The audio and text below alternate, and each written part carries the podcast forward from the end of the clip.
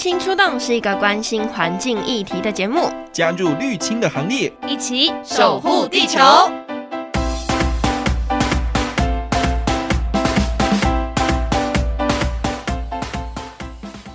大家好，欢迎收听绿青出动 Podcast 节目，我是 Vivian。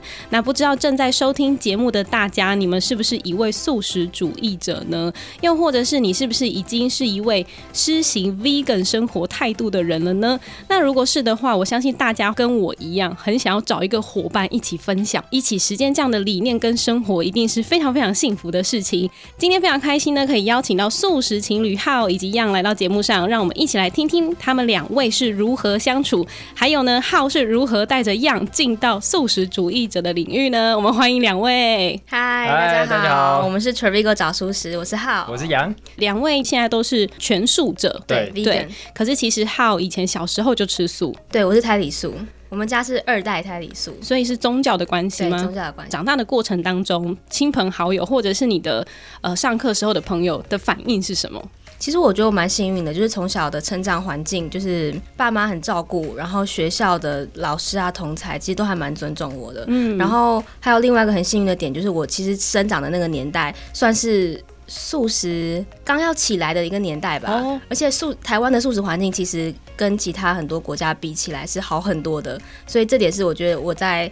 成长过程中比较不会去担心一点，也是比较幸运的一点。嗯，但是我有个点想要分享，就是我从小的受的教育其实是要告诉大家我吃素，但是不要麻烦别人。什么意思？就是不要麻烦说，哎、欸，那个我我吃素，所以你们要为我准备。哦。就从小虽然我是宗教素，但是我算是个锅边素。嗯。就算他们不要吃到肉就好。对对对，妈妈就会讲说不要麻烦别人，如果有菜跟肉的话，你挑菜吃，OK 这样子。嗯。就我从小受到的教育是这样，所以我从来不会觉得我希望。要影响别人吃素，或者是很积极的想要推动我的饮食习惯。吃素的人，他可能会不太习惯对面的人吃肉，对不对？对对对。但我从小受的教育跟我的想法不是这样子，所以其实跟我现在在做的事情是有点像，有点不是，是有点违背的。现在做的事情就是推动素食嘛，推动 vegan 生活理念，告诉大家这是很好的生活方式，大家可以一起一起加入。但我从小的生活的样子其实不是这样，嗯。反而是保护自己就好，但是不要去影响别人，也不要告诉别人说哦，你要你不能吃肉啊，你不能怎样，你少一餐肉，你可以对世界怎样怎样。我从小不是这样子的。哦，那讲到这个就要讲到为什么你会开始成为一个推动素食的人呢？其实真的是因为认识他，认识他吗？好像就要开始聊到恋爱故事了，就可以聊了。那两位是大学同学。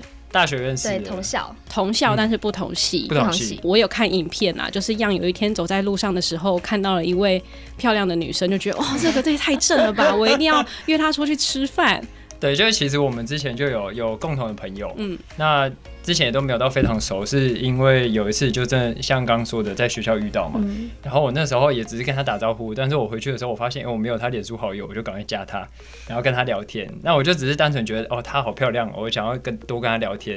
后来我就约她出去吃饭，之后才发现。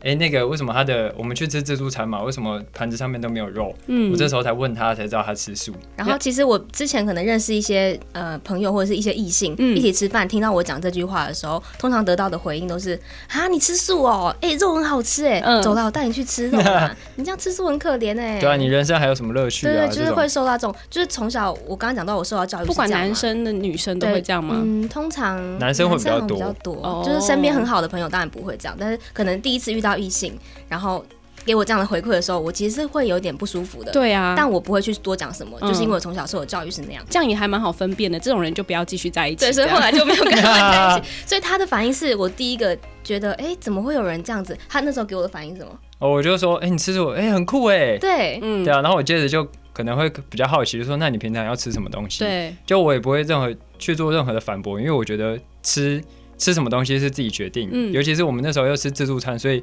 你要夹什么？我可能也只是觉得哦，你不夹肉只是因为比较省钱。对，所以我也不会特别去想说哦，你吃素真的非常特别或者怎么样。所以我觉得他那时候可能也是因为我这种反应，就是我没有刻意去针对他吃素这点一直去讲或者是去反驳，所以他就比较可以接受。嗯，那时候我其实蛮蛮惊讶的。然后下一次吃饭，他就跟着我一起吃素了。哦，所以就是好感度一直往上加。哎呦，原来就是这样。不过这尊重另外一半他原本的生活形态是还蛮重要的。可是你是什么样的契机让你觉得，哎，我真的可以变素食主义者？因为对于一个本来会吃肉的人来说，肉很难抵挡哎。哦，超难的，那时候很痛苦啊。但是我觉得比起我自己痛苦，但如果我要在他面前吃肉，我觉得对他来讲更更痛苦、更难受。也是，我觉得连鸡皮疙瘩，觉得很感动。对啊，所以我就是回我其实那一天回去，我自己就在想这个问题。那我想一想之后，就觉得。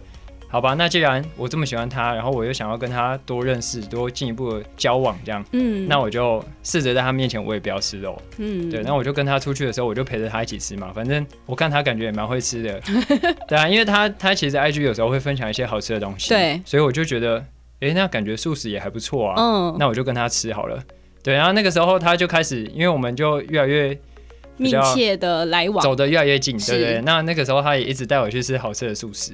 一直吃，一直吃，也一直让我对素食改观。哎，对啊，我也很好奇，好吃的素食，比如说有哪些类别是讲出来，让大家会觉得，哎，原来这个也有素哦。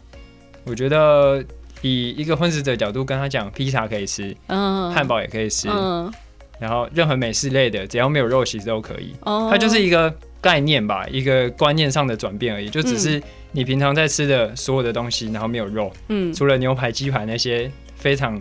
直觉化的东西，因为我们以前都会觉得素食者他就是吃素肉，你就会很直觉的联想到就是香菇跟那个豆腐做成的素肉的味道。但是其实现在的素食还蛮多变化的，嗯，因为很多像现在很多牌也都是用植物去做的，嗯，其实我之前我一开始我也问过他这个问题，我就说。那为什么吃素的人要吃素肉？对对啊，这题怎么答呢？台湾的素食环境大部分都是因为宗教嘛，所以大部分素食者会因为宗教戒律，就说我不要杀生，然后我要怎样怎样对动物怎样怎样，所以。才会有人会用这这点去攻击，但是其实不是所有的素食者都是因为宗教信仰，嗯嗯、很多人是因为像现在的环保，他们在意环境的的问题，或者是在意动物权的问题而吃素。嗯，所以只要有个产品它不会伤害到动物，然后对环境更更友善，那这这是一件好事啊。其实对啊，其实、啊、那这样子讲到素食呢，吃素我相信前后一定会有一些。身体上的变化，我觉得一定有，你自己应该有很深刻的感受吧？很明显的，我那时候其实刚吃素的时候，我觉得我的变化有两个两种吧，或三种。第一，一开始就是我在从荤食者变吃奶蛋素的时候，嗯，我那个时候体重两个礼拜就瘦掉了五公斤，哇！对，要减肥就赶快听好，不要乱讲。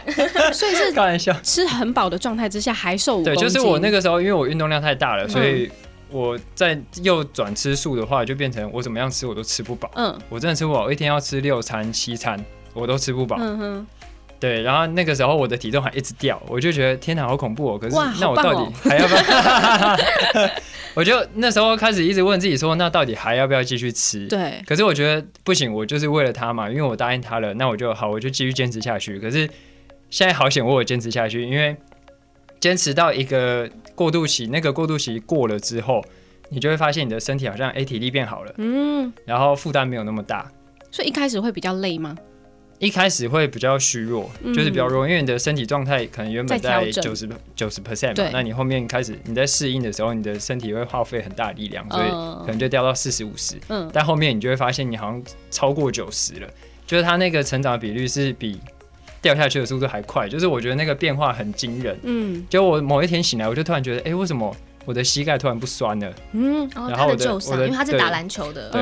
对，就有一个旧伤，然后突然就不会痛了。然后或者是为什么我在练球的时候越来体力越来越好，怎么跑都不会累。嗯，然后一整天精神状况都很棒，而且那个时候其实也越来越少那种吃不饱的问题，因为我的胃已经适应了嘛，就是适应我在吃植物性的饮食。所以那个时候身体也适应了，然后体力各方面调整都比较好，所以皮肤真的会好很多，对不对？你以前有皮肤的状况问题吗？我觉得皮肤变好是把奶蛋戒掉之后，嗯嗯，嗯好特别哦。所以其实可以推荐给大家，现在大家是在呼吁说，你一个礼拜其实吃一天的素，对，就会对地球有很大的改变跟影响。那如果你一个礼拜再调整个两三天的话，嗯，你就会变瘦啊，没有？你就可能这重点，这还蛮吸引人的。对，有机会可以调整你身体的体质。对，因为因为肉类它里面其实有很高的胆固醇，然后脂肪也很高，而且是动物性的，很难消化跟吸收，所以很常会听到说，哦，今天吃了一个麻辣火锅，然后隔天或两天都便秘，大不出来。嗯，是因为那个肉类一直在肚子里面，它排不掉嘛，对，它也没办法消化，也没办法吸收好，所以我们这个时候如果是吃植物性的饮食，你吃再多，它很快就排掉了，嗯、因为它都是纤维质，嗯，所以这个时候也可以帮助你的肠胃做蠕动，嗯，然后尽可能就提高你的新陈代谢，这样，对，所以才会变瘦。那看到样的改变后，自己当下的感觉是什么？你们有因为他偷吃肉，然后你就生气吗？偷吃肉应该有偷吃肉的状况、啊。对，那那时候我其实有点计划性的，就是我跟他约定说，你跟我见面的时候你就不要吃肉，好不好？对，因为我会觉得可能有味道啊什么的。他就这样傻傻答应了。嗯。结果我们每天见面，因为他就这样，对对对，他就这样落入我的圈套。所以那个时候他是因为打工，然后呃。吃饭的时间跟一般正常那个三餐的时间错开，嗯，所以他要买素食其实很难。嗯、然后那时候就楼下刚好有麦当劳，他就没有想太多，他就吃了，偷吃了一个大麦克。对，没错。然后当天晚上我们还是会见面嘛。对。然后我们在要道别的时候，我就突然觉得，我真的不知道我是我不知道是闻到什么还是什么，就是可能第六感吧，女生第六感。嗯、然后就问他说：“你你是不是有吃肉？”然后他就支支吾吾的，他也不会讲谎话，他就说：“哦，有有，我吃大麦克这样。”嗯，然后我那时候就很生气。那我生气也不是因为他偷吃肉，是因为他没有遵守约定。哦，对对对，所以自从那一次之后，他就非常乖的。把肉都给戒了，所以就再也没有吃过了吗？对啊，因为哇，不敢再让他生气了。那你这样讲好像很凶呀？对，听起来好像没有没有。哎，我我这边 我要澄清，你刚刚说我很严格，我要澄清，其实不是他真的很严格，是因为他是一个很遵守约定的人。嗯，啊，那个时候因为我已经答应他了，所以如果我那天我提早跟他说，哎，我发现素食店都关了，那我吃麦当劳 OK 吗？他一定会说可以。嗯，可是就是因为我没有讲，也是，然后就是有点骗他的感觉。对，然后人都不喜欢被骗。女生真的很忌讳这件事。对，你懂，我懂，我懂。所以后来浩发现自己可以影响身边的人，第一个就是男朋友嘛。对。所以就透过他，再慢慢去影响更多人嘛。是。对，因为当时要让他对素食改观嘛，我就到他带他到处吃。嗯。然后我是一个就是很喜欢发照片啊或者什么的，然后就常常在 IG 上面 po 一些美食照。对。对，然后朋友就会觉得说，哎，你既然那么喜欢分享，那你要不要试着做做看布洛克或者是什么的？然后那时候我是觉得拍影片比较少人在做，嗯，所以我就想说，那我们就来拍影片试试看，就是从我们身边，就是我很喜我们很喜欢的店家开始介绍起，嗯嗯，然后因为影片也可以呈现比较多，就是比较生动、比较活泼一点，可以涵盖的资讯量也比较多，所以我们就选择做影片，嗯。对，就是从那个那个时候开始，才培养出就是很乐于分享哦的一个习惯。就是因为刚好带着另外一位吃货，原本自己就是吃货，再加上另外一位就可以吃遍全台湾的素食这样。那我很好奇，是因为你从小就吃素，那从以前到现在，在台湾在素食的氛围以及素食餐厅的种类，有没有什么差异呢？我觉得这几年差很多哎、欸。哦，就我小时候的素食店家，其实都是那种你知道有一种素味，我不知道怎么讲，就是可能就是素肉味。对，就是素肉味，那油耗味，大豆就有点油的那种味道。嗯、其实我自己没有很喜欢。嗯，然后很多素食店也都是那种，就是会放一些佛经啊，挂一些素食救地球，然后都是自助餐。对对对对对，很就是。我觉得到现在，可能大部分人对素食店的印象还是停留在这边。嗯，但是其实这几年 vegan 风潮进来台湾嘛，对，然后再加上植物奶啊，然后植物肉什么的都越来越，这其实是一个世界的趋势。嗯，然后我觉得台北吧，就以台北来讲，越来越多植物性饮食，然后异国料理的那种餐厅出现。哪一种国家的料理，还是说几乎都有？比如说韩式啊、就是、泰式，他们都有。其实都有，真的都有。而且在台北真的有越来越多间，你就直接在 Google 搜寻素食餐厅，其实就有一堆。而且这些素食餐厅，它呈呈现出来都不是以往刚提到那种很有油耗味或是很传统的素食店，嗯、它是一个很新颖的方式。嗯、尤其是你会查到很多是 vegan 的店家。那 vegan 这个词，因为是国外来的嘛，所以。国外进来的东西，如果我们带着这个理念来开一间餐厅，它绝对不会是传统素食呈现的样子。哦，它会以荤食的角度去去做。嗯，哦，对，就像他刚刚讲的汉堡、披萨，可能以前吃素就很很很很难吃得到，嗯、但现在很多店家是把它做成就是连荤食者都吃不出来，你知道吗？对对对，很真的很厉害。其实如果有机会的话，大家可以去搜寻一下他们两个的 YouTube，真的非常多的美食，啊、大家可以找。对对对找蔬食就会找到他们两位。对，比如说香港，你去香港竟然也可以去拍一支影片去介绍素食，嗯、然后各个城市都有。嗯，对啊，我觉得真的很惊人，对那个素食餐厅的量。因为我之前访问过那个香港的做植物肉的那一位老板、oh, David，oh, 然后他就有说，其实呃素食的风气在香港之前其实蛮不盛行的，所以对他们来说吃素很困难，但也是最近慢慢才转换。所以我相信台湾。现在也很幸福了，很幸福，但台湾越来越幸福。台湾是世界素食餐密度第二，第二，哎，真的吗？对，算是很高。哎，那很棒哎。好，那我们刚刚讲到素食，其实有分很多种嘛。一个就是你从小小时候是吃锅边素，不要麻烦别人的锅边素，然后到奶蛋素，就是可以吃奶蛋，然后到现在你也是转。全素的 vegan，这过程当中有没有发生有趣的事情？你们是怎么下定决心开始要做 vegan？全素跟 vegan 其实不一样哦。对，全素它不能吃五星，不能吃什么？五星葱蒜哦，五辛葱蒜那些它是全素不能吃。哦，对，像全素、奶素、蛋素、奶蛋素跟五星素，这是台湾的五个素食。但那个是宗教的关系吗？还是它就是全素？对，台湾制定这个分类其实是以宗教下去制定的，因为宗教。嗯呃，信仰宗教人不能吃葱蒜嘛，因为他们会觉得会影响你修行的那个心性，嗯，所以会这会有这五大分类。但是 vegan 是完全独立的，因为 vegan 它其实不止饮食，它是一个生活方式。对，它除了饮食，它是不吃奶蛋跟蜂蜜，就跟动物性的。呃，有关的成分都不吃，但是葱蒜是可以的啊。对，因为国外是植物，对，它是植物啊。国外人没有在戒葱蒜的。了解。那你是哪一种？你是 vegan？我们是 vegan，我们现在是 vegan。那从奶蛋素到 vegan 的过程当中，是哪一个契机？让你们两位突然说：“哎、欸，我们来试试看 vegan 生活吧。”其实是一开始我们开始拍影片嘛，嗯，然后我们介绍很多素食店家。当时就是因为奶蛋素，所以介绍的可能有些含奶蛋，然后就认识了很多网友吧，或者是一些也在推广的推广者。嗯，然后他们就跟我们讲说：“哦，其实有 vegan 这样的饮呃饮食跟生活方式，对，是更更理想嘛，就更可以去追寻的。嗯”然后我们就开始。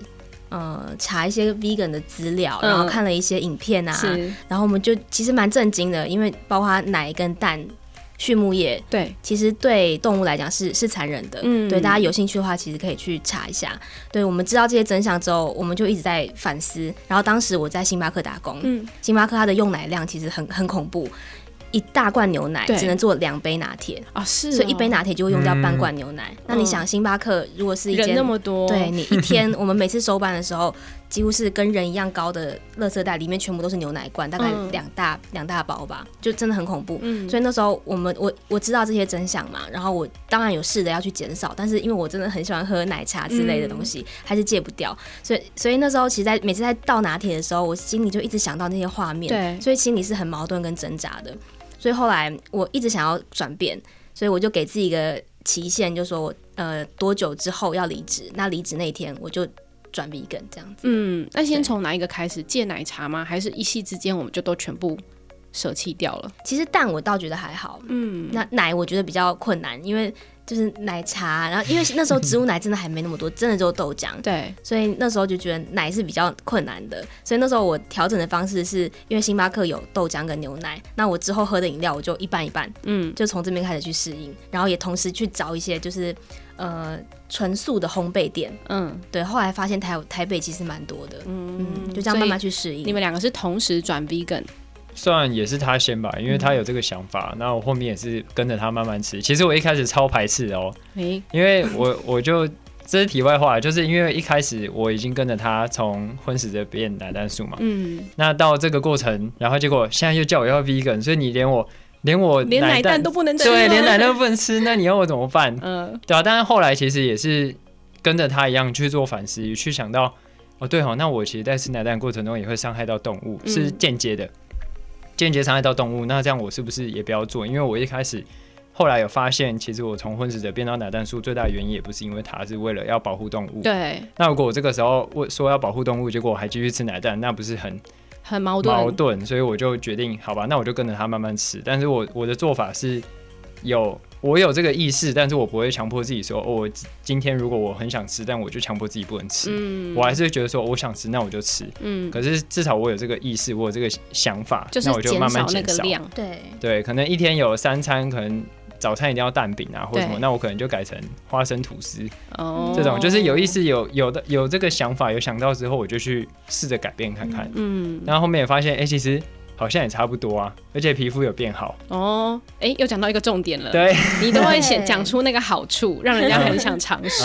嗯、一个就是变瘦，一个就是皮肤变好，这样。对对对，对啊。其实我觉得在实践素食主义，或者是说真的转做 vegan 的这个生活态度当中，有人陪伴真的超好的，对不对？嗯、尤其两个又是你们男女朋友的关系，一起做这件事的时候，其实会更坚定要往这样的一个方向走。那最后有没有想要对听众说的话？邀请。大家一起进入你们的行列呢？其实吃素这部分真的不难啦，它真的就是一个心态上的转变，然后还有生活习惯的问题。嗯，那如果今天你不是一个素食者，你是一个荤食者，而且是极度爱爱好肉食的，那我觉得你可以试着看看，你就从早餐开始，因为早餐是最好改变的。嗯、你早餐就只是从原本的猪排汉堡变成起司蛋饼，嗯，就是这样，因为你就只是少肉，但是起司蛋饼一样好吃。对对，那你可能再过一阵子，你之后你再试着改成葱抓饼，嗯。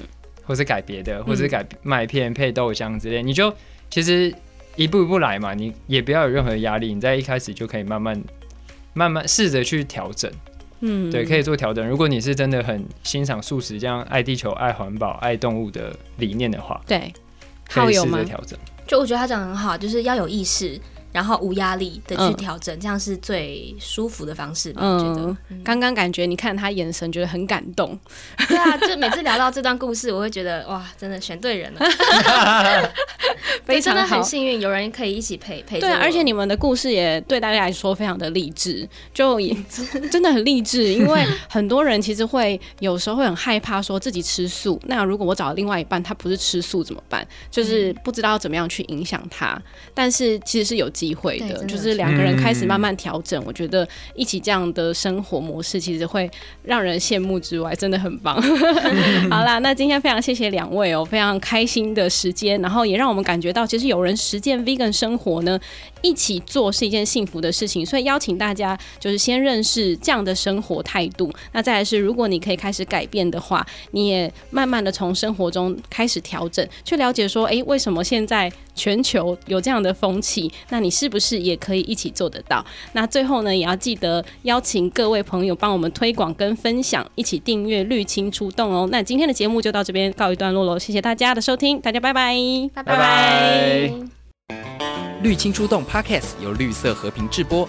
如果你想了解更多议题，绿色和平还有 YouTube 频道，邀请绿青们一起加入关心地球的行列。